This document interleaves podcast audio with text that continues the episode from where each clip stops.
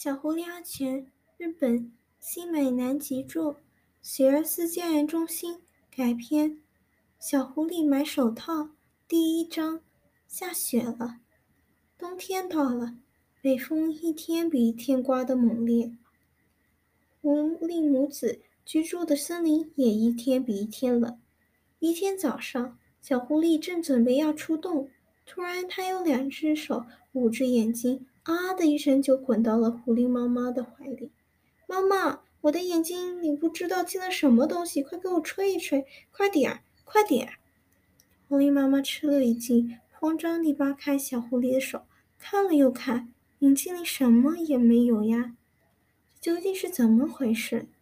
狐狸妈妈跑去，跑出洞一看，原来昨天晚上下了一场很大很大的雪，太阳一出来。厚厚的积雪反射出刺眼的光芒，而小狐狸呢？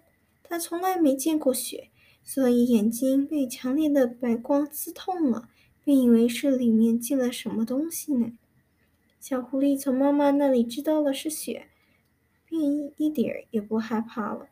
它欢快地跑到像棉被一样柔柔软的雪地上，尽情地转起圈来。